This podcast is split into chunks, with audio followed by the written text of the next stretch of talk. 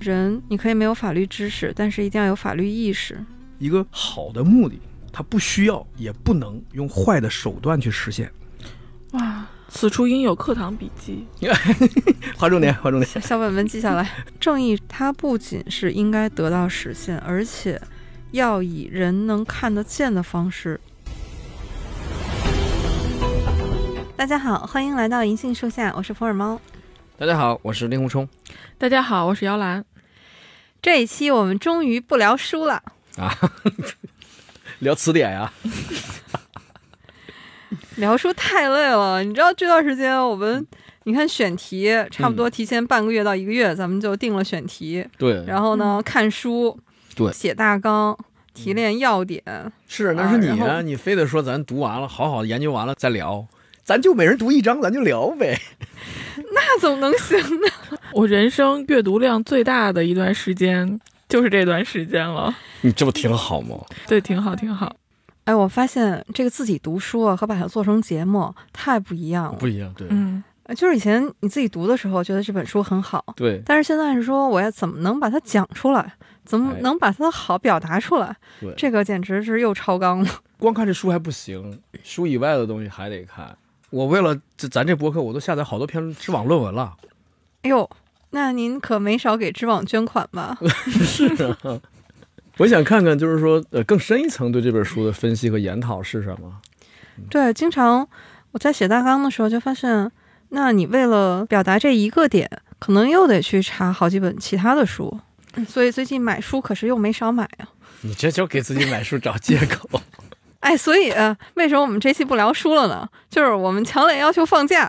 行，以后咱都不聊书了，咱改聊游戏。咱哎，好，对吧？可以聊游戏。这这聊扫雷啊，空挡接龙啊，这些 经典 经典的游戏中老年游戏是吗？那天我在脱口秀的后台玩空挡接龙的时候，一年轻演员跟我说：“冲哥，你下一步是不是就该在街边跟老大爷们下棋了？下得过吗？” 我说：“我到目前看见棋摊确实有点走不动道儿。”所以我们今天不聊书了，所以我们要聊一部电视剧。电视剧可以。不过电视剧其实要看完了再讲也不老短的，时间也不少。哎，是，而且我们这也是带着问题看的，也觉得草率了，草率了。看电视剧也一点不轻松 啊。对，哎哎，我回归正题啊。嗯。其实为什么今天我们要聊这个电视剧呢？就是最近热播的一部《扫黑风暴》。哦。嗯，可以可以。但是为什么是聊这部电视剧呢？我们也不是为了蹭热点哈。其实这部剧 就是已经那个。播了好长时间了，现在我们显然也蹭不上这个热点了。我怕你说这部剧也没啥热点，我我怕你说出这句了。不不，只能说我们没有蹭上。但是之所以聊这部剧呢，主要还是因为前段时间有听友在评论区里面点播，希望令狐老师能够重新开启普法小课堂。嗨，人令狐老师这个征求过您的意见哈，这是您说的安排。你还取证了是吗？现在是不是法律意识是不是层层的提高？特别强，特别强。有一份证据说一份话。哎，对，我们这都有评论区截图啊。所以，我们这也是应听友的要求。嗯嗯。所以我们今天这个是开启了一个新的听友点播专题，是吗？咱别开太多专题了，咱先可着一个专题吧。偶尔咱们按听友的这个指引也好，介绍也好，哎，咱们选找找选题。这部剧呢？也是姚老师先看了，强烈安利给我们。嗯，我是最早是从姚老师这儿听说这部剧的。是，我是没少安利，就是身边基本上朋友都推荐了一下。嗯，这几年国产剧可以说是爆发的好剧非常多。这部剧和同类型的对比的话，呃，类似的有《破冰行动》《巡回检查组》，跟这些剧对比，它有一个特点。就几乎每个环节都有狼，或者说每个环节都有坏人吧。对啊，我还以为你是说这几部剧都是弘扬正能量。确实是我在看的时候，嗯，觉得这部剧我一边看就一边觉得大快人心。嗯，扫黑除恶，除恶务尽。对啊，有些真是看得我热血沸腾。看得你都想去扫黑了，是吧？而且这部剧它结合了很多国内的真实案件。最后剧做出来，可以说对得起这么好的素材。看剧的时候那种代入感非常的强。对这几部剧都是非常有现实意义的，哦，对对对，特别是《扫黑风暴》，至少是有三个全国性的大案嘛，嗯，都是大家在新闻里看了好多遍的，就是大家对细节其实掌握的挺多的，不是那种别的剧说咱不知道下一步情节是什么样的。嗯，但这部剧如果你知道三个原型案件的话，看过新闻的话呢，你对它的走向多多少少有一点知晓，所以它就好像把细节给你演出来一样，就是告诉你你还不知道那些内幕。这个就是影视作品的一个力量了。以前我们看新闻的时候，当然也是会义愤填膺，但是在看影视剧的时候呢，它有很多细节的表达真的是触动人心。就像我在看那个《扫黑风暴》的时候，我印象最深的是里面有一个菜霸的那个案子，其中有一个细节，就是那个卖菜的大哥在警察面前哭诉，就被菜霸欺压嘛，他只敢偷偷报案。啊、也不敢去做笔录，就几乎就是哭着去跟警察说：“说我这还有一家老小，如果被他们知道了，我怎么办？”我当时真的气得浑身发抖。就这个其实就是一个普通人为了谋生，一家老小这么奔波操劳，就是他们是很小心翼翼的在守护自己那个小小的那一份幸福，但是在这样一个黑恶势力，在这种菜霸的这个欺凌下，就你的幸福特别脆弱。嗯，对，而且这这些家伙可恶就可恶的，他只敢欺负老实人。对，他哪敢欺负？说难说难听点，他敢哪敢欺负亡命徒啊？他不是说谁亡命徒我跟谁干，不是，他就是谁老实，就是逮着一个老实人的往死里欺负。对，因为你看，就是菜场上这些菜贩，嗯，嗯，就已经是很普通的劳动者了，被这些菜霸欺负，哎，真的特别气愤。所以后来我看那个菜霸被抓了以后，这些老百姓就自发去给警察送锦旗。这个时候，他们终于敢去做笔录了。就我看到这儿的时候，真的是长长的舒了一口气。我觉得，其实每个普通人都是应该有尊严的这种生活的。对，所以我在看这部剧的时候，真的是觉得大快人心。哎那你没做我们这个工作，做我们这个工作的话，能见到很多活生生的例子。比如说，我代理过的一个人，他开一个小饭馆，很小的一个饭馆，饭馆里的一个厨师呢，因为自己操作失误，把热油浇到了腿上，啊，这不就是重伤吗？嗯家里来了之后呢，这个孩子这个厨师承认说是我个人过失，跟老板没关系。家属来了之后呢，农村的爸爸妈妈来了之后呢，也在农村筹集了一些钱，但是远远不够这个医疗费。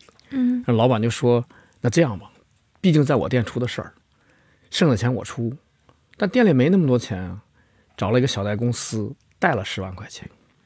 嗯，但是这个小贷公司呢，后来就在咱们北京警方的扫黑除恶里给打掉了，当年还没打掉，就这十万块钱，表面上账面上借十万，拿到手剩七万了，最后还了他们一百三十多万。哦，这个是不是就是像这部剧里面说的，其实是一种非法的高利贷啊？当然了，他就是已经是，你想还哪有这么高的利息？而且我借你十万，你只给我七万，手续费什么利息什么，该扣的全扣了。所以我这就是我想说的，刚刚猫猫说的，为什么那么老实的人你要逮着他欺负？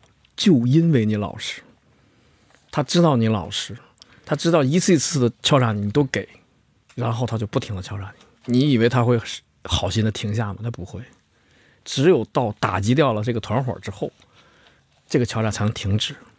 这个剧里面不就是有一对姐弟，也是因为这个，也是因为贷款，呃对，就是他姐姐为了救他这个弟弟，去裸贷嘛，就那个非常惨，就姐弟两个人很年轻都死掉了。所以说啊，就是这部剧它的成功之处的之一，就是它非常真实，编剧的能力还是很强的。我估计他们调研了非常非常多的案件，就是这个是以三个真实的案件为主线，但是辅助的一些细节，我觉得是贯穿了很多案件。我觉得给我们律师行业以足够的尊重了。所以他有的时候领导会指示，就说我们要把这个证据扎实一下，如若不然，以现在这个样子上庭的话，辩护律师会攻击我们这份证据，法官也不会采信。哎，我觉得这个台词写的真的让我差点鞠躬，差点敬礼。就是咱们在侦查案件时能想到，不过林虎老师，您作为一个律师，看这种呃嗯刑侦啊，或者是跟法律有关的这个剧的时候，对，您看的时候是什么感觉？是是每看一个镜头都在想这个是不是符合？啊，对对对，我我第一我也想学一点，因为我不是学刑侦出身的嘛，我也想学一点，就是说在前头，因为我们接手的都是已经是公安人员就侦查差不多的案件了，就是他们是怎么侦办的，然后我也想学点东西，然后我也想就是说，在我脑海中已有的法律知识相印证一下，抱着学习的目的态度来看这部剧。嗯那在您看来的话，这部剧的很多细节的安排，觉得还是比较真实的。哎，对对，嗯，能体现出法治的精神。因为这部剧第一集这个开头第一个镜头就是一个律师，李成阳，李成阳，对，但这个得稍微吐槽一下吧，因为律师如果见当事人的话，是不能不能在一块儿的，不能走来走去啊，吃着喝着呀，不能把食物带进来啊，这个在现实是做不到的。啊，对，就是在看守所的那场戏，对就是马帅和、呃李成阳然后在一起，对，呃，那一段是肯定是不符合法律的规定的。不是编剧写错了，他实际上是展现他们在看守所里面是有内应的，对，是有人违法违规给他们操作这些事儿的，不是说这些事儿是随随便便的、轻轻松松的。杨老师，就是那个马帅，我记得我第一眼看过去的时候，我就觉得，哎，这个怎么这么熟悉？肯定在哪儿见过。但是呢，在万达，上次在万达，不是肯定是在某部剧里见过啊。但是呢，又不是马上就能想起来。嗯，是无证之罪，李丰田。李丰田，Toyota 李是吧？这名字国际化呀。那可是我心里的头号恶人啊，就是国产剧里的头号恶人。对，那那这个老师是专演坏蛋吗？在那里面演个恶人，在这里面也演一个，但是风格完全不一样。那个《无证之罪》就是在哈尔滨拍的。是吗？嗯，哎，你应该那个补一下那个我要补一下，我对对对我不好意思，我没那部剧非常精彩。嗯在那部剧里面呢，就是演马帅的这个宁理老师，嗯他就演一个，哎，其实我们有点剧透了哈，但是他在那个里面就是演一个非常，我都觉得不能不能叫他凶手，简直就是个疯子，哦，是又狠又疯狂，是这么一个人。但是你看，在《扫黑风暴》里面，这个嗯。马帅嗯。其实他就完全不是一个狠人儿，哦对，对吧？他就是 还有点很很柔情的一面儿，对，他真是演什么像什么，因为嗯。他演这个马帅的时候，他这个性格也完全是贴着这个人物走的，嗯嗯。所以这个是好演员。嗯嗯，这马帅他是那种出场的时候，你觉得他挺狠的，对。但你越往后看，你就越发现他在这些恶人里面就根本排不上，对，甚至他可以算是坏人里的好人，好人里的坏人，就是哎。你不太好他比较复。杂的一个人，对。剧我觉得他是在反衬李成阳，因为李成阳是没穿警服的警察，嗯，所以就是说李成阳说，我敢保证，我跟他这十四年，马帅没有杀人，没有放火。但是李成阳同志嗯，这个一出场的时候，是真的看不出一点好人的样儿来，就是太浮夸了。整个不管是对服化道，还是台词，还是那个表演，我都不知道后来他是怎么转折的。就是他还是演那种痞气更到位。对对，对对，只能说孙红雷老师的演技啊，确实是超越了我们的欣赏水平。是不是只能演余则成？孙红雷这次的这种表演啊，我是有点慢慢入戏的感觉。嗯，前几集我也是觉得他演有点懵是吗？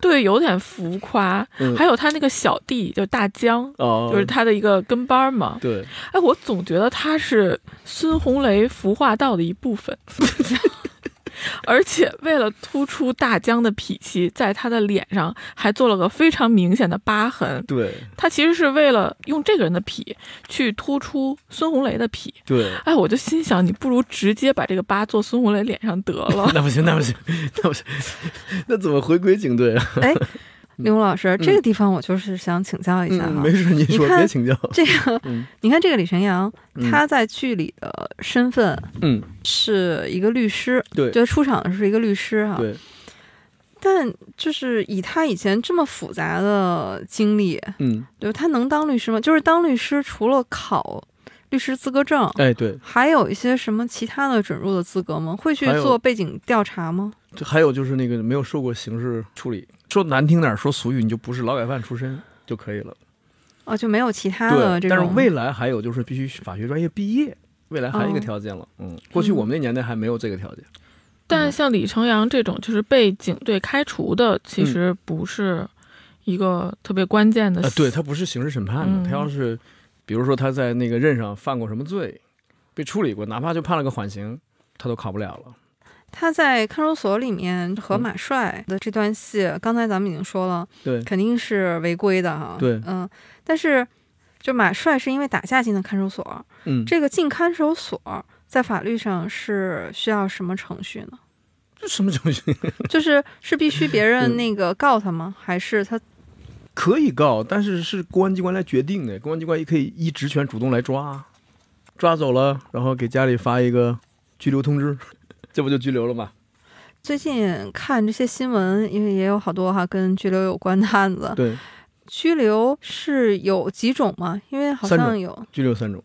嗯我从我从少到多来说啊，最少的是司法拘留，比如你大闹法庭，甚至于你还谩骂法官啊，这个时候哦由人民法院做出说把他拘留多少天吧，这个叫司法拘留，这个很少见的，但是也有。哦第二种呢，就叫行政拘留，就行政法的行政，嗯，就因为因为汉字是这个这个表意文字啊，一音多字，形式的形和行政的形是一个音，我们要是写出来还行，说出来刑拘大家就混了。行政拘留是治安管理处罚法上的一种处理办法，比如说你因为赌博啊，虽然钱不多，但是嗯行政拘留五天，哎，你看后面带个天数了，那个就叫行政拘留。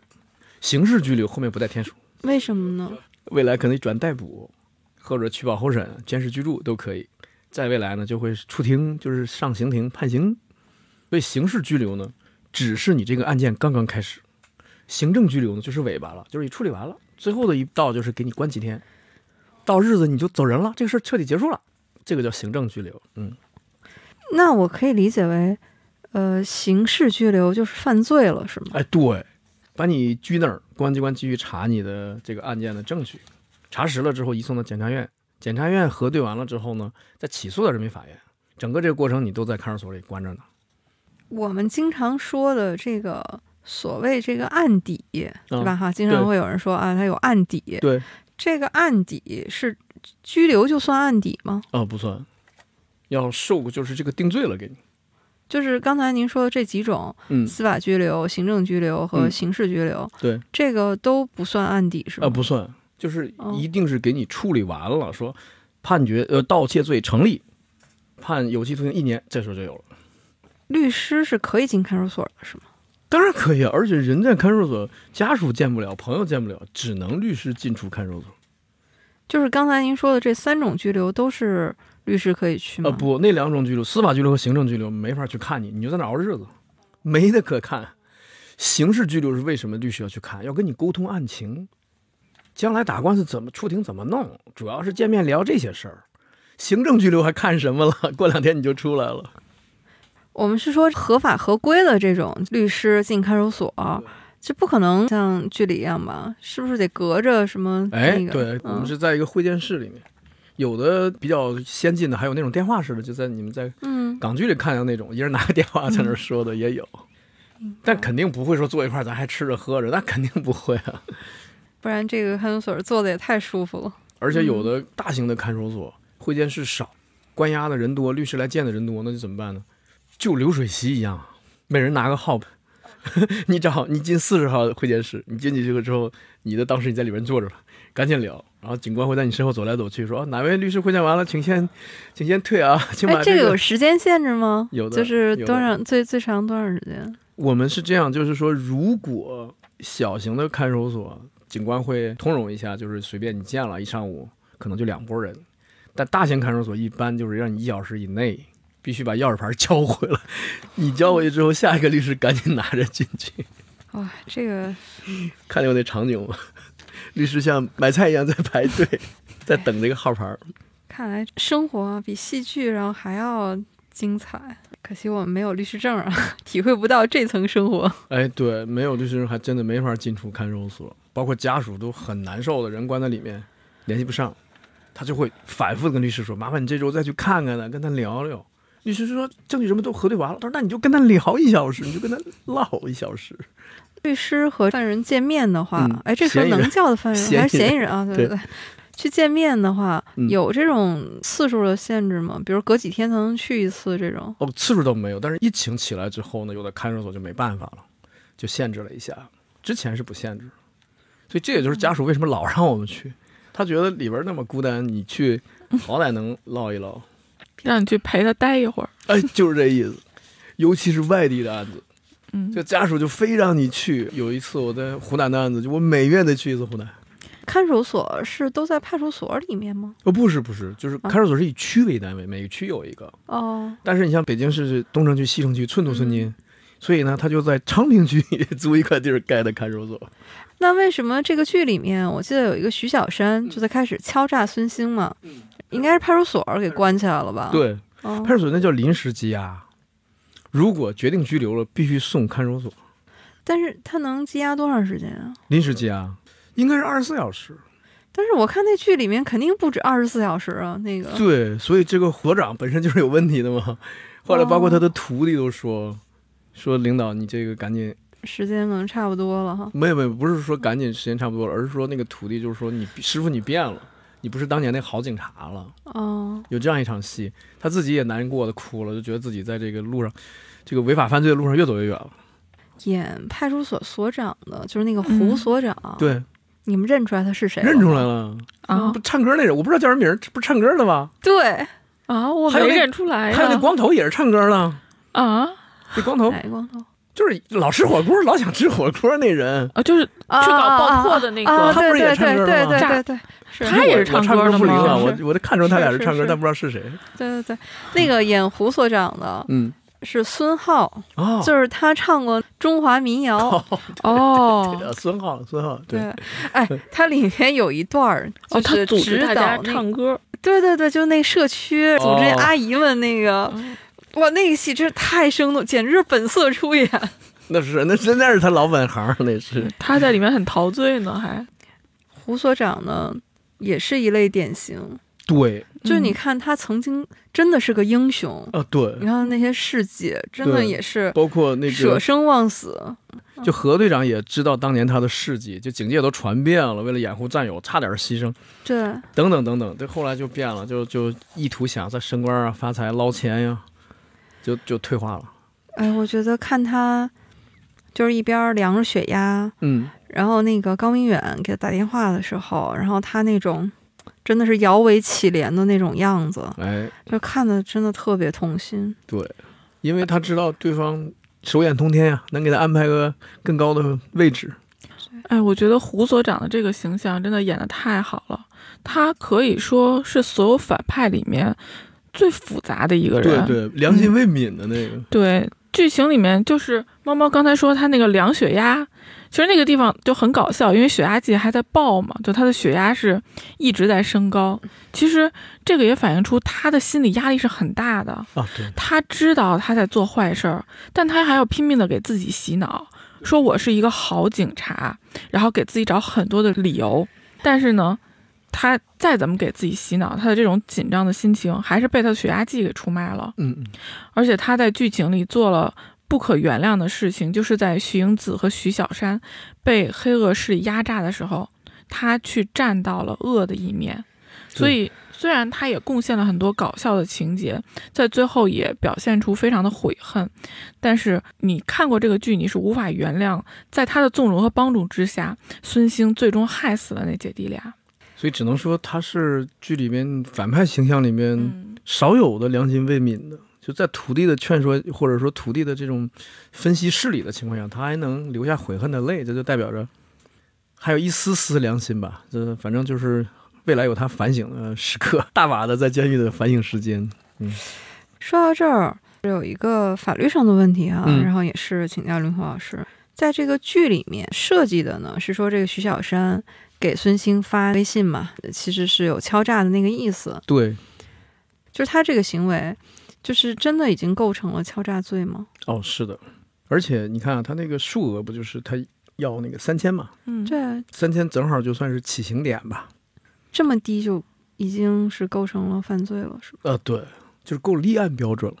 很多像我们的盗窃啊、诈骗啊，都是两千、三千这样的起刑点。就这个敲诈，他是怎么认定呢？就是说徐小山给他发了微信，然后孙鑫给他打了钱，这个就已经可以作为证据了，是吗？是的，敲诈基本上就是你不想被外人所知的你心里的秘密，被他知道了，以此相要挟，就是说你得给我钱，你不给我钱，我就把这个嚷出去了，把这秘密说出去了。大体表现形式就是这样。因为这个很容易让我们想起来某明星之前把前女友给送进了监狱。套路一模一样，套路一模一样。后来就是这个不是还有二点零、三点零版本了吗？就是你不要钱，我给呀，我愣给呀，我给完之后拿一合同让你签，你签上，再也不敲诈我了。你能签吗？你能写吗？你写了不就代表着你过去一直在敲诈他吗？这个剧里面，胡所长就安排他们和解嘛。但是如果是真的是这种敲诈的话，能和解吗？对，这是个问题。就是刑事案件一般立案之后呢，是不允许当事人就是和解的。允许什么呢？比如说公安机关在侦查期间，那么犯罪嫌疑人的家属找到被害人说：“我们祈求您的谅解，我们不是敲诈你三千块钱吗？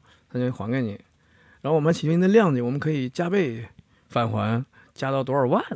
但是您呢，给我们出个谅解书，签上字。”这个谅解书呢，由家属或者律师交到公安机关手里，公安机关随卷送到检察官那儿。检察官一看，哦，都谅解了，那我这个案子要不就不起诉了。这是这是可以的，这是可以的。我的意思是说，在合法的程序之下，嗯，往下推进，但是不能说被害人一说我谅解他了，哎，好嘞，这个案子没了，这不行。所以派出所里面这一段戏其实本身就是违法的。对，嗯，就是无论是从程序上。还是说从他这个整个的这个性质上，对，从这幕戏你就看出胡所长两面装好人，那边也在讨好，这边也在讨好。实际上这边没讨好，就是他实际上基本上在是帮着着你吓唬你啊，然后让你出钱呀，就才把这个姑娘引到了这个贷款的那个陷阱里去。客观客观上嘛，他推了一把。我关注到一个细节，他让他的下属送徐英子出去，就是那个姐姐，徐英子就问那个警察说。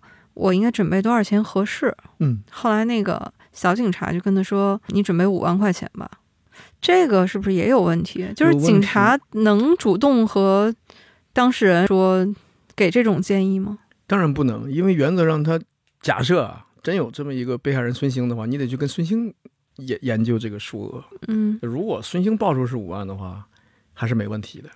所以那个小警察基本上也算自首，他也向何队长坦白，就是说。我也分到过钱，这个孩子不是所长带出来的徒弟吗？结果也被他带偏了，所以这个孩子本身也是得自首的。哎，徐英子的这段戏就看的真的是很痛心啊！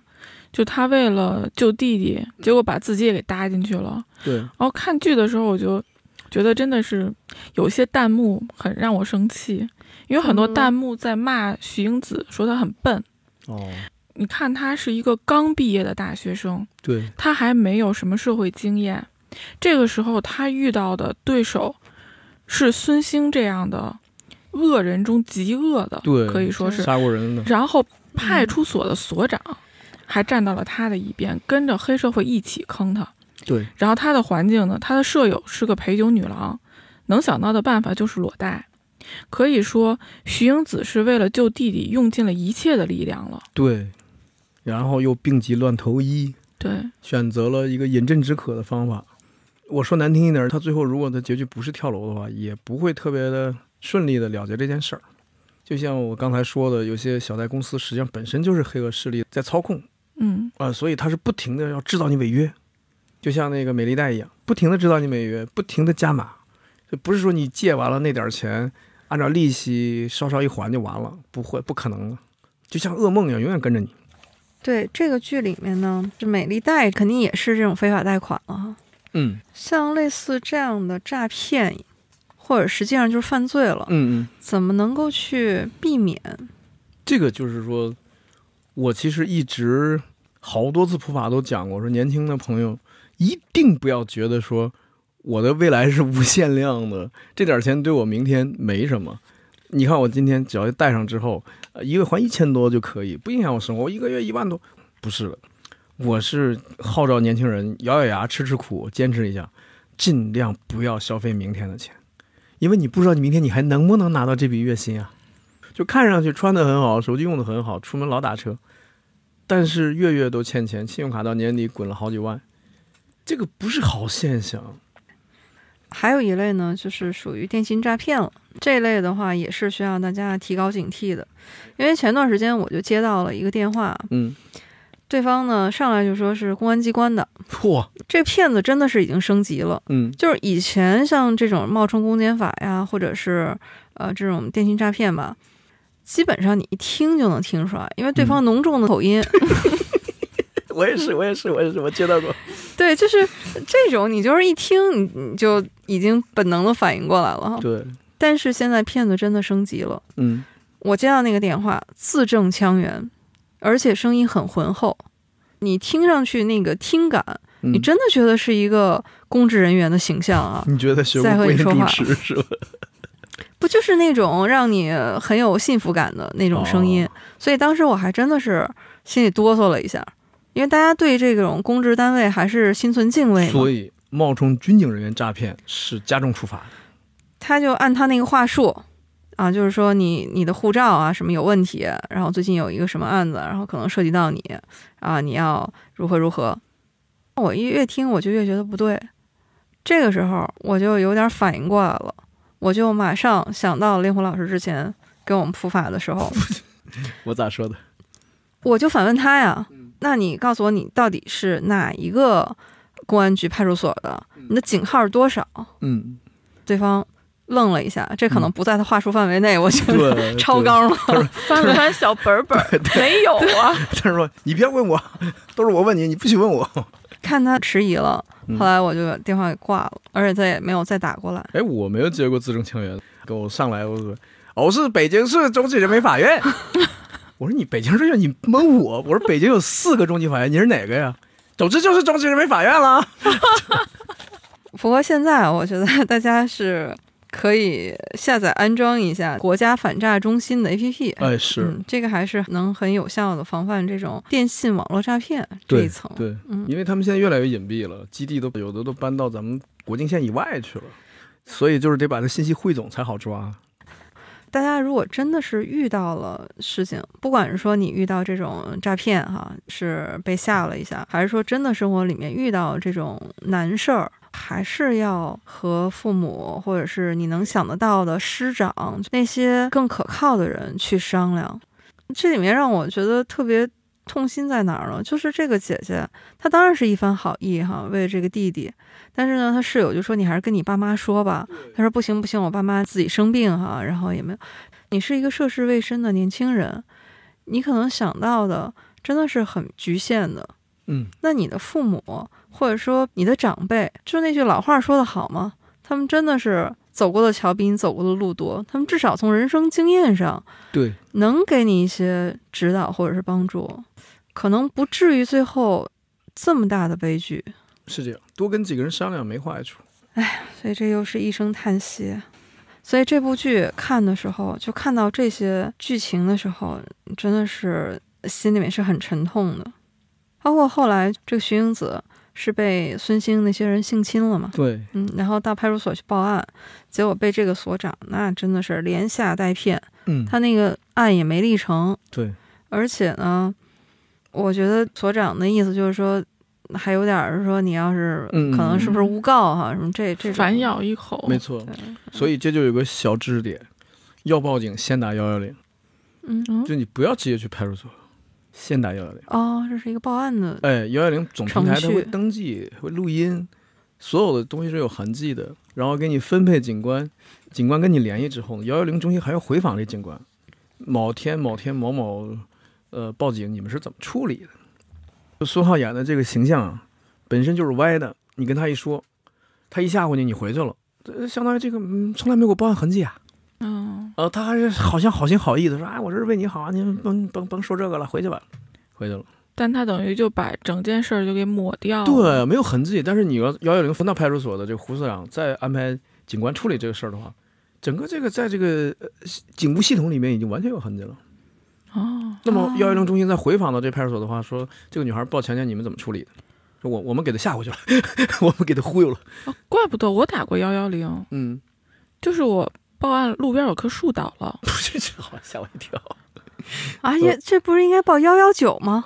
不是不是报市政应该这个是因为那会儿我在上高中，我也不知道该打什么，我就知道幺幺零，然后打了幺幺零，对方态度非常好，说这个事儿不归我们管，但是呢，可以给您留一个园林局的电话，哦，然后给了我园林局的电话，园林局又给了我一个什么电话，总之我就是打了三个电话。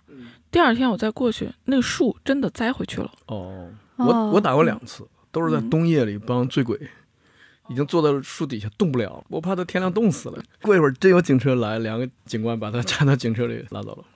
嗯，那个时候我还非常小，我就体会到了这种幺幺零的效率，真的是 很重视。但是这里面，林华老师就是、我想到一个很严肃的一个问题啊、对，大家都知道，这个性侵的维权可能是一个世界性的难题，哦对，非常难。嗯，嗯，那作为女性，如果真的遇到这样的事情的话，我需要自己举证吗？就是不需要不需要。因为基本上你看那个电视剧里面，他为什么能吓唬住这个女孩儿？就是你证明不了自己是不情愿的嘛。但实际上，就是不应该是女性来证明的。哎，对，就是这个是女性陈述就行，跟警官说清楚，我不情愿，我不情愿，我说了 no，或者说我喝醉了，我失去意识，需要他来证明你情愿，就是就这个这个证明关系在男方。所以如果说他承认啊发生了这个行为，但是我认为他自愿，那他进监狱就差不多了。明白。遇到性侵的话，就是一定要第一时间报警，在警官甚至在医生的指导之下，处理所有的证据嗯。如果你自己都处理过了，痕迹都毁灭了，体液都消失了，都没有了，洗过澡了，那基本什么都没有了。还是一个取证的问题。哎，对，就是个取证的问题嗯。但是到了这个取证之后，就是说主观上，实际上我必须得说，这个还是偏向于保护女性的。所以女性只要说一句“当时我不自愿那令狐老师，就是最近我们也知道有一些比较受关注的案子嘛，因为最新的一个进展，前两天我们也看到了，就是其中那个王某文的妻子，她不是提出来说要诉周女士诬告吗，呃，或者是什么寻衅滋事哈，我看对啊她写了两条，嗯那他这个能成立吗？”，不能成立啊。首先，他说出这番话就很外行了，这是你能告的事儿吗？人人家从前到后告你了吗？嗯、就是这个案子原则上你是案外人，要告得王宝文站出来告，而且只能向公安机关，不是向法院诉说谁谁诬告陷害我了，不得公安机关立案调查。诬告陷害不是自诉罪，中华人民共和国刑法里面只有八个罪是可以自诉的，比如说重婚是一类，就是哪一个人要觉得他的配偶跟别人又登记了，你可以去法院告他，告成了就他就坐牢去了，这叫自诉。自诉只有八个罪，诬告陷害不在这里面。所以不能说我站出来我要告谁诬告陷害，我去法院立案去，不可能。但是我看他也委托律师，委托律师是代报案，律师帮你就是说，可以跟王某文一起到派出所立案，跟警官说哦，怎么怎么怎么样。对就是得被诬告的人对啊，去他是被害人啊、嗯，对，所以就是这个案子就是离奇，就离奇在这儿嘛。那看来这个案子还有后续，我们还得再关注一下。是啊，那这个这个东西还有两个后续可观察，一个是张某的这个定罪量刑问题，对，一个就是公安机关是否又立了一个周某的诬告陷害，这是吧？这是所以这个事情从爆出来到现在，真的是一浪接一浪，这作文一篇接一篇，批改不过来了，我都。我最近真的觉得啊，没点法律知识啊，就是这种热点新闻都看不明白，是，所以每次一出来都得请令狐老师您给那个解读一下这个 呃通报，然后到底说的都是什么意思？对，我也觉得挺有意思。嗯，对对，所以我们这个法律知识啊，就是这么跟着令狐老师层层的提高啊。都快超过我了，将来你们就当律师了。其实我觉得很多时候，其实锻炼的还是阅读理解的能力。对对，嗯，所以这个时候大家会反过来想，哎呀，我中学应该学好语文啊。你发现很多工作、很多事情最后都归结成一篇文章，所以就是到了职场，年轻的朋友们到了职场，两种能力，一种是写，一种是说。如果你两种能力都具备，你升迁会很快。令狐老师，你是又准备开个培训班吗？对，欢迎大家购买我的课，职场演讲与写作。又是一个遥遥无期的课是吗？对，三节课仅售九千八百八。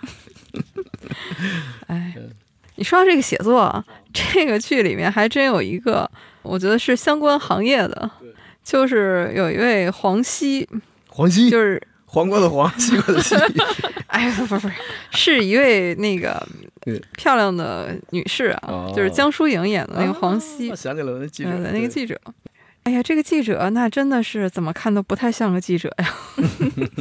《扫黑风暴》里啊，嗯其实还是很多老戏骨的，对，哎，嗯，所以那个戏呢，你看起来都很舒服，都很流畅。嗯，但是也有一些就是你看着就出戏的。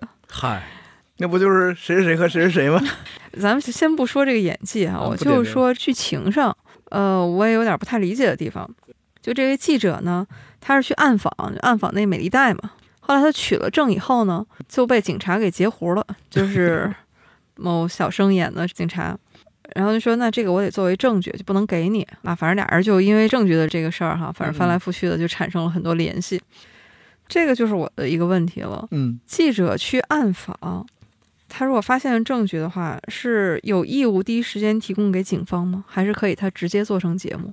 这个倒没有明确的法律规定，但是从这个常识角度来讲，你还是第一时间提供给警方，因为你没有执法权嘛。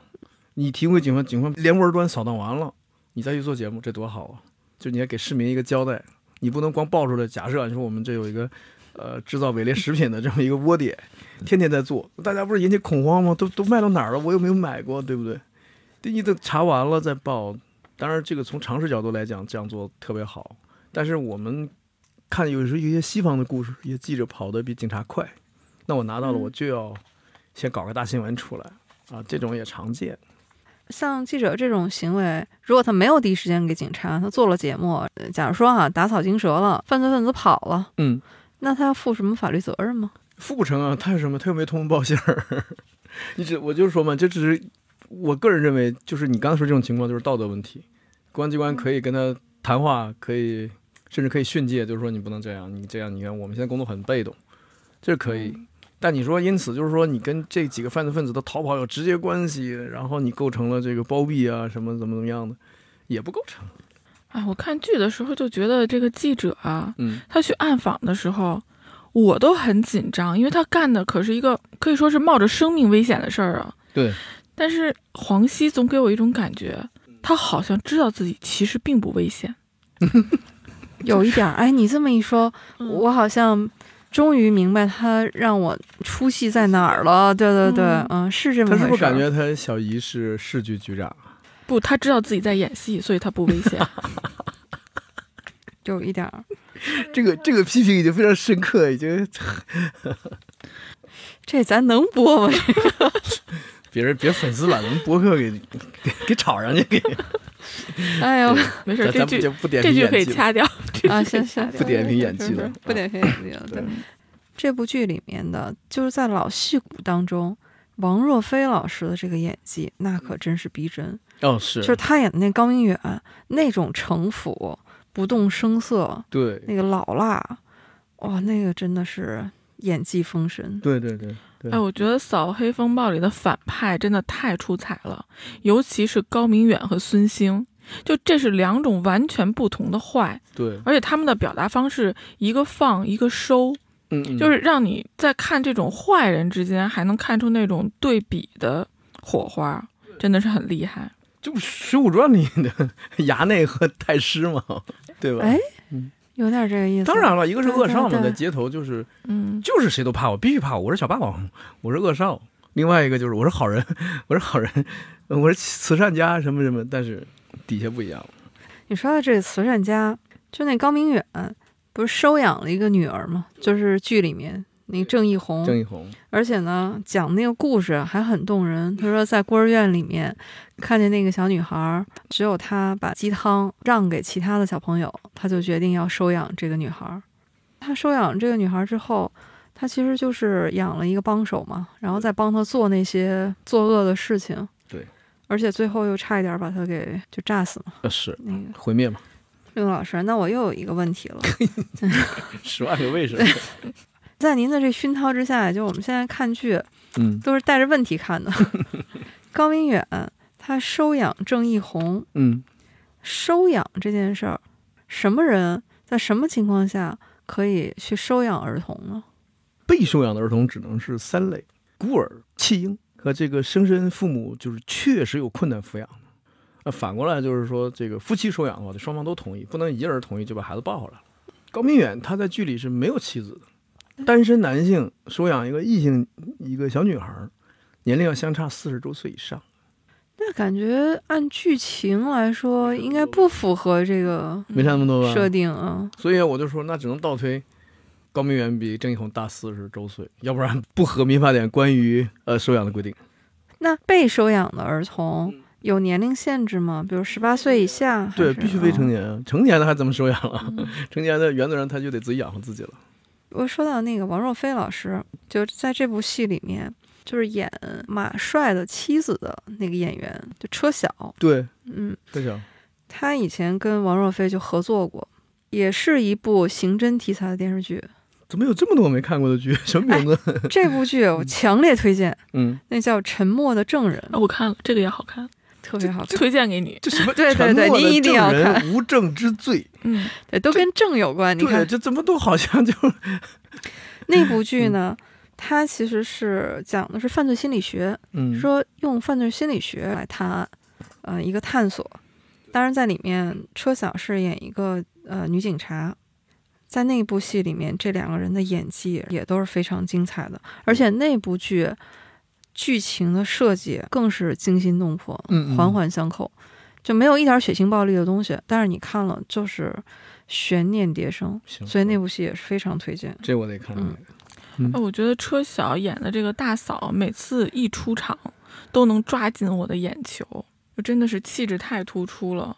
他的部分没展开，我都觉得有点可惜。不过主要是马帅的情节，因为是主要在十四年前嘛，他就纠缠在主线里的那部分有点早，所以我看剧的时候还一度怀疑大嫂也是不是也跟这个犯罪有关。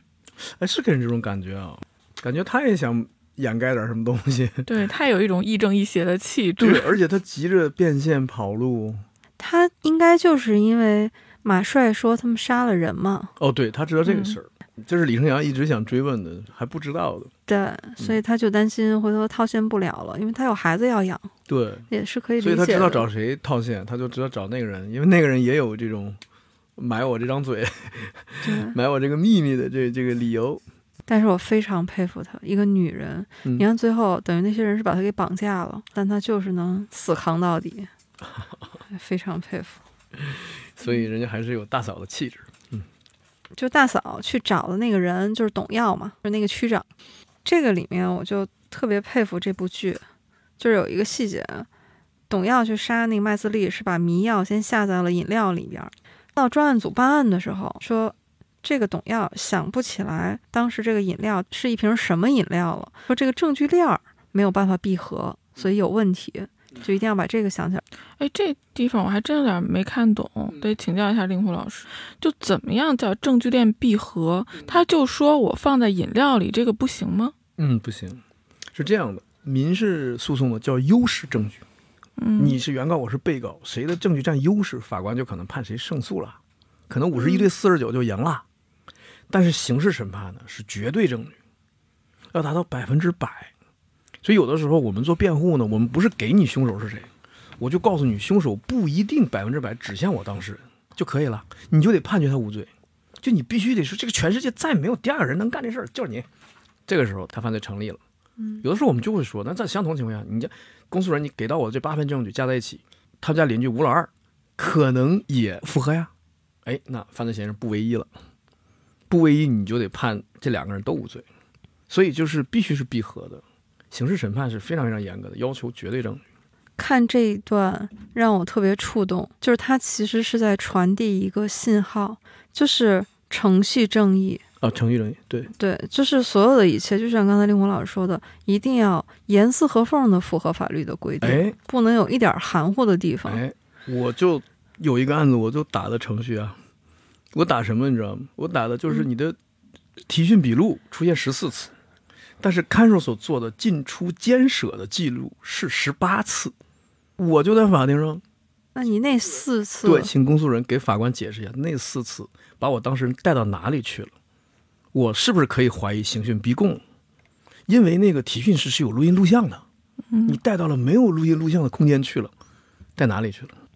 但是我也证明不了，但我可以合理的怀疑，你不带到这儿，你不录音，你不录像，你这就违反刑诉法了。刑诉法要求必须审讯录音录像，那四次干嘛了？笔录没有，录音录像没有，这都是可以打的点。这个也是我最近听您普法小课堂嘛，然后也是一个学习到的。为什么说程序正义很重要？正义它不仅是应该得到实现，而且要以人能看得见的方式去实，现。这句话特别好。哎呦，妈妈说 这句话太好了。啊，对不是，这我也是从书上看来的哈。实质上，我理解它就是法律程序的一种公平正义。对，还有另外一句话，也是一句名人名言，不算老话，名人名言也是送给大家，就是一个好的目的，它不需要也不能用坏的手段去实现。哇，此处应有课堂笔记。划重点，划重点，小小本本记下来。划重点。我们的生活当中也是，你比如说，我已经当当父亲了，我有孩子了，就我我不能靠打孩子来实现，来来展示我的爱吧，对不对？这就是不好的方式。有的父母他真的是爱孩子，但是咣咣的给打了，哎，这就是一个好的目的用了坏的手段去实现了，把这好的目的也玷污了。那个阿加莎那本书嘛，《无人生还》，他其实就是一个退休的法官，他就觉得生活中有很多是法律制裁不了的事儿，对，所以他就充当了一个这个地下法官，嗯，对嗯。而且我们总是对那种所谓的行侠仗义啊，好像你就是处罚一些这个被治惩罚不了的人，特别憧憬。我不知道您怎么看啊？就是以前我也会觉得这个挺大快人心的，就是在我们看来，就是他只要越界了，他以他的，你比如说像蝙蝠侠或者这样超级英雄，他以他自我的定义，好人我保护，坏人我清除，那他一个人就主宰这个世界了。我觉得最可怕的就是，那这个好坏的标准怎么来定呢？难道说就是你的好恶就能决定吗？有一天他偏了之后，就是不同有观点的也算坏人了，这可麻烦了。所以这个也是一个程序正义的一个问题。另外，老师，嗯，那我们说到了程序正义，嗯、在这个剧里面有一个非常重要的环节，是关于孙兴的死刑。其实他是先判了死刑，但是又没有死。我们当然知道这个是有原型的哈、云南的孙小果案，但依然觉得匪夷所思。那是死刑啊，这个我不专业不太懂。死刑的宣判是要经过一道一道非常严格的程序的吧？因为这是应该是最严格的程序了。我给你讲一下，死刑第一，基层法院做不出来判那个死刑判决，必须中院以上做出来。所以一个案子，如果说一直在基层法院在办，基层检察院、基层法院，你就知道了，不会判无期，不会判死刑，最高判到二十多年有期徒刑。这是第一，死刑必须中院以上做出。哎，你看，结尾高明远在哪儿审判呢？在在绿藤市中级人民法院，哦，他不能在绿藤市石门区人民法院，那不行，那就只能判有期徒刑，那就只能判有期。这这又是一个知识点，记下来，记下来，知识点知识点。第一，必须中院以上作出；第二嗯呢，必须保证他的上诉权利。他再上诉就上诉到省院了、省高院了。省高院又维持了这个死刑判决之后呢，会到最高院来复核。最高人民法院复核，有的时候还会考虑律师的意见，还会给律师打电话，甚至约见律师。就你的当事人，我们现在判死刑了，现在我们要核准这死刑，你有什么意见？啊，律师肯定说啊，这这这这这这怎么怎么样，还是不能判死刑，那有可能就不核准。不核准就这个死刑就执行不了，只有核准了，这个死刑再回到绿藤市中级人民法院，法警才可以执行这个死刑。然后这个犯罪分子死亡之后，整个这个死刑才结束。对，所以死刑是非常非常严格的，就是少杀慎杀嘛。不过最后孙兴又一次被判了死刑，嗯，一个人被判了两次两次死刑，他的第一次死刑实际上是一个带引号的死里逃生，他应该死刑，按我刚才说那流程，他就给最后给他一执行，他就没了生命。但是呢，他爸他妈手眼通天，疏通来疏通去，当然这都是有原型的，而且也有那个法官的向工作组坦白，就是说当时我收了多少钱，我又介绍了哪个法官，然后把他给运作成死缓，死缓就留下性命了，死缓就不用核准了，也不用执行死刑了。再然后又保外就医等等等等，这些现实当中都出现过就是孙小果的原型吗。原型。嗯嗯，还另外就是孙兴这个演员，就他这种神经病式的演技，真的是看得我也是非常的害怕，又让我想起了李丰田。就我心里的国产剧，之前是一大恶人，现在是两大恶人。你这集齐四大恶人，凑齐四个能换一个卡通片儿、卡通范儿。还在收集当中。不过演孙兴的这个演员，嗯，他其实以前是演电影的《绣春刀二》是吗？哦嗯哦，对，明白了没有他，嗯嗯嗯这都是电影咖来演电视剧，这都是降维打击。对，刚才我们说孙兴，他本来应该死，没有死，有一个很重要的原因是，剧里面就是他的那个妈妈，嗯，亲生母亲，对，就是吴越演的贺局长，那个对嗯贺云，嗯，吴越演这个角色，看的我也特别不是滋味儿。吴越呀，那个曾经是一代文艺片女神啊，就是你现在看她在剧里面气质也非常好，对，是的，但是她现在基本上演的都是反派。是 当然了，演技还是非常在线的哈，嗯，所以这个看的也五味杂陈吧。令狐老师，就这嗯戏里面有一个情节，就是这个黄熙呢知道了孙兴和贺云的这个关系，那他有义务去举报吗？如果他不去举报的话，他会涉嫌包庇罪吗？不会。如果他不去的话，最多是个道德问题，还没有到包庇罪。包庇罪得你掩护他，得你主动的不让公安机关发现他的罪行。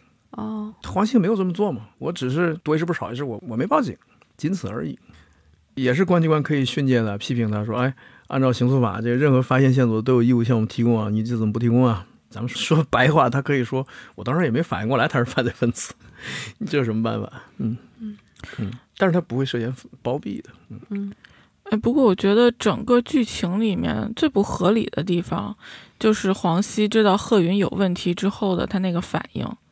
他当时看到孙兴来给贺云过生日，就贺云是什么人啊？那是他的小姨，那是他的偶像。孙兴又是什么人啊？那是电视剧里面的话说，罪大恶极之人。他的反应居然是出门转身要走，就是这里面有多大的信息量？难道他在那一瞬间，就是他在看到孙兴这个人的一瞬间，他就都明白了吗？我觉得他的反应应该是去问贺云，不管是当时问，或者等孙兴走了再问，或者当场呆住，大脑一片空白，我觉得都会更合理一些。这部剧呢，确实不得不说，剧情上啊，经常有一些虎头蛇尾，或者是交代的语焉不详的地方。嗯，对，是有瑕不掩瑜吧？对对，这部剧导演是伍佰嘛，然后这两年他伍佰导演这两年在刑侦题材上或者这种悬疑题材上不是，唱《挪威的森林》那人吧？别再给我一歌手了，行吗？别老这么谐音梗啊！就之前有一部非常火的网剧《白夜追凶》，哎，哎，看过，关队，啊就就终于看过了，终于看过。嗯，《白夜追凶》对，这个导演就是伍佰导演，那也是舞蹈导的，哦，对。厉害。厉害。他是想导五百部剧嘛，所以取了这么一个艺名。这部剧还是能看出来是他的水准。总体来说已经很不错了。这部剧又把我带入了这个思考，就是之前令狐老师一直在跟我们强调的，就是人你可以没有法律知识，但是一定要有法律意识。所以令狐老师这里面，我也想跟您请教，您作为一个职业律师哈、您怎么看待法律？法律到底是什么？因为我们经常会说，我们拿起法律武器 我真不把它当武器，我觉得法律就是规则，因为我们过去是乡土社会嘛，乡土社会是什么？是人情，是习俗，经常现在能看到这样的碰撞。比如说某相声大腕儿与他的徒弟啊，大腕儿强调说咱们咱们是规矩，过去的传统习俗，但是徒弟呢说咱是合同，咱是法律，就是这种冲突。今天呢，在我们的生活当中方方面面还有这种影响。比如说，你的好朋友开口向你借钱，你就给他拿钱，最后也没个借条，也没个什么东西，朋友也没了，钱也没了。所以这就是规则，就是把事情说清楚。我能不能借能借，但是有没有见证人，能不能写个东西，或者我能不能约定一定的利息？因为我放银行里还是有利息的嘛。我我找你要利息，为什么就不合情不合理了呢？我能把钱给到你，借到你，就是在帮你啊。所以说我要求你提供一两个证人，这是可以的呀。就是我觉得，所以我觉得法律就是一个规则，包括你看我们现在骑电瓶车多少时速啊，对，是否戴头盔啊，就是我们生活当中各个方面都是在规则化。所以你不要畏惧法律，你应该先去学习它，了解它。规则跟知识是不一样的。你不知道一个知识，你就直接说我不知道，我以后得多看书多学习。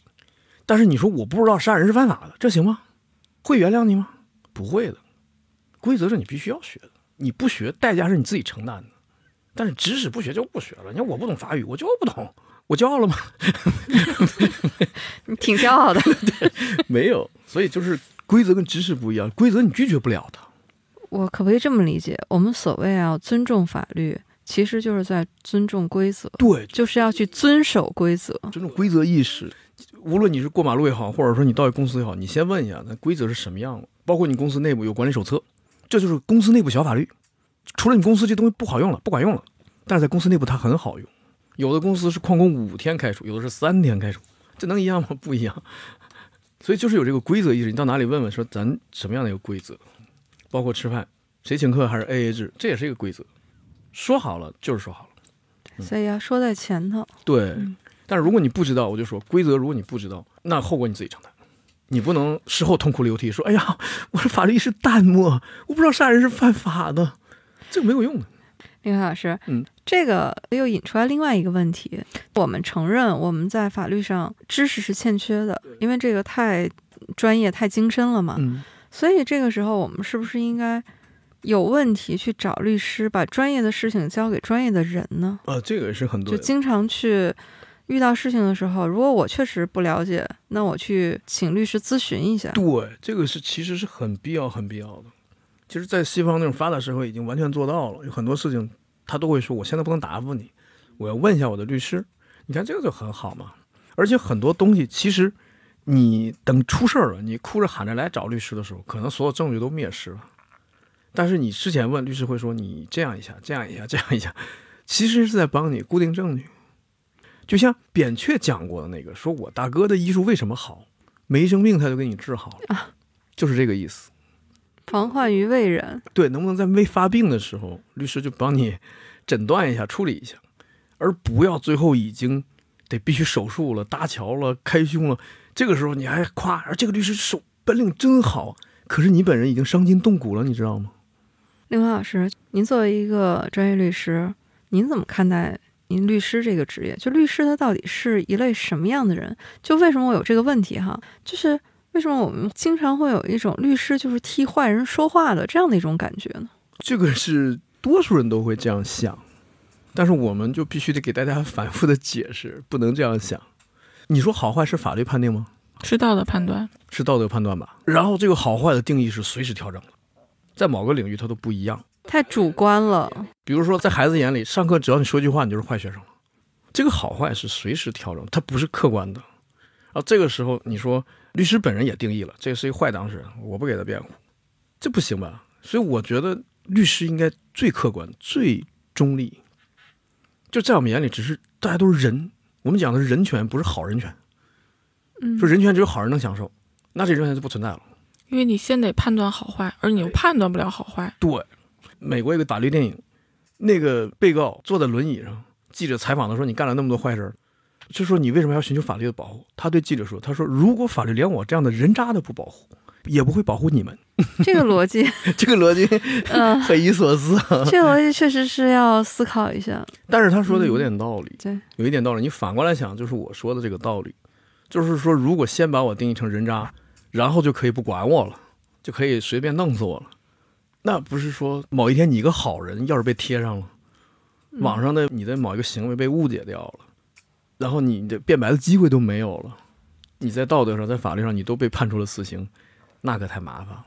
所以说，我们要是事先就做了好坏的判断的话，唉，我给你讲一我的前辈，他做什么呢？就做死刑复核，就是很多死刑犯的家属会找到他，他会去最高院跟法官谈，说这个当事人最好还是重审或者改判，他不要执行死刑。他跟我说，他说我救下来一百七十条人命，但是我必须说，这些人绝大多数是该死的，只有两个是冤案，这两个人最后判的是无罪，翻案了。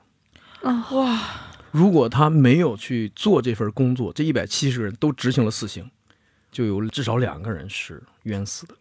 哇，好值得。向这位前辈致敬。对，因为他说我努力的让高院不要核准那么多死刑，所以你说他们是不是坏人？他们在他们家乡的法院已经判处了死刑，立即执行了。所以我说，我不觉得应该好人可以得到辩护，坏人不应该得到辩护。那好人还有什么可辩护的呢？他就是好人呢，对吧？而且我也很悲哀的发现，就是说，呃，我们同行说的，武汉的那个杀律师的那个嫌疑人，最后上了法庭，为他辩护的依然是一名律师。就谁去辩护，谁心里都不好受的。全国五十万同行在看着你呢，但是你必须顶着压力干这个事情。就是法律赋予人的权利义务。对，所以就是他的权利，哪怕我就说难听点，哪怕最后他是死刑立即执行，在这个过程得有律师帮他一点点的去维护。也许最后还真的是还有一个律师帮他去最高院，去在这个核准死刑的谈话当中，再跟最高院的法官阐述说这点、这点、这点啊，这么几点，律师认为还是不应该立即执行，这都是有可能的。这个工作太难了，太难了，太难了。就是哎呀，反正大家能理解多少是多少吧。不管怎么样，反正我们得坚持。我觉得我们普通人不一定有很多法律的知识，但是这个法律意识一定要有。我们培养法律意识，啊我觉得令狐老师是不是也给我们推荐一些小教材？比如说，您觉得哪些书或者什么电影能有助于我们？电影有太多了，就是书的话，因为一入门就是那种法律类的，很少有把法律讲的比较通俗的、比较适合大众读的法律书就比较难找了。但电影很多，因为电影通过一个故事，能把法律演得很好。比如说我们国产的有那个秋菊打官司，被告山杠爷，嗯，包括国产的有一个叫《十二怒汉》还是叫什么十二公民《十二公民》，何冰他们演的那个啊，也挺好看那个是一个翻拍国外的，翻拍国外，但是因为我们国家没有陪审团制度，嗯。它是翻拍的陪审团制度。像美国的《我的偶像》格雷高里·派克演的《杀死一只知更鸟》，那个就是律师顶住压力，嗯，在那个年代为一个黑人嫌疑人辩护，完全顶着压力。美国人票选的心目当中的英雄第一名根本不是超人，就是这个派克演的这位律师。这美国做过做过调查，还有茱莉亚·罗伯斯演过一个《永不妥协》，特别好看，真实事件改编的。汤姆·克鲁斯演过一个不对的律师，好像好像叫《义海雄风》，也很好看。如果说书的话呢，有一本书就叫《正义课》，这本书就是影像当中的法律，给你讲了几十部电影里面展现的法律法规。如果说电影你搜不到的话，你先把这本书搞一搞，这本书里给你介绍了好多好多法律电影，然后你就照方抓药，挑几部想看的去看嘛，哎，我想看这本书。就叫《正义课》啊、哎，要不咱俩定个学习计划，把这本书看了。啊，好，这这本书很容易看的，而且他还把法律电影分了类，比如说有有侦查类的，有什么论辩类的，或者说证据类的，啊、挺好的，挺好的一本书。结果我看了两页就去看电影去了。可以啊，其实他就是讲电影的呀，他给你介绍一下这部电影，有的还有一点点剧透，还给你讲讲后面就是真实的案子是哪个。令狐老师，嗯我觉得去看看庭审是不是也有助于我们对这个法律程序的了解？非常有助于，但是你可能会觉得无聊，有的庭审时间会非常之长的。现在疫情期间就是旁听比较受限了，疫情过去之后呢，可以拿身份证，可以关注法院的那个网站的公告，我们几月几号几点几第几法庭审哪个案子，呃，你可以登记一下，网上登记个座位，拿身份证通过安检之后就进去旁听，对，这是一个很好的方式。法学院都会鼓励学生，就是上学的时候会经常让学生去听。今天聊了《扫黑风暴》这部剧，其实这部剧呢，看过的朋友应该已经很多了，所以我们今天主要还是听令狐老师分析一下这部剧里面的这些法律方面的小知识点。嗨，嗯，所以今天我们聊的可能听起来不一定轻松，但是我觉得法律还是值得我们去学习和思考的。对，听完你就会觉得这个满载而归啊，虽然一无所获，就是有困难找律师，但是律师也不是万能的啊。主要是找律师要花钱的。嗨，这不是你投向我？这个就别提了。行，那我们今天聊扫黑风暴，然后就聊到这里。也欢迎大家在评论区留言，告诉我们你们听完这期的感受。感谢大家。嗯，谢谢大家收听，再见。那就到这里，谢谢大家，拜拜。愿天空蔚蓝，不再无着；愿人心温暖，不再冷漠。愿并肩奔跑，不再失落。盼希望闪烁，不再沉默。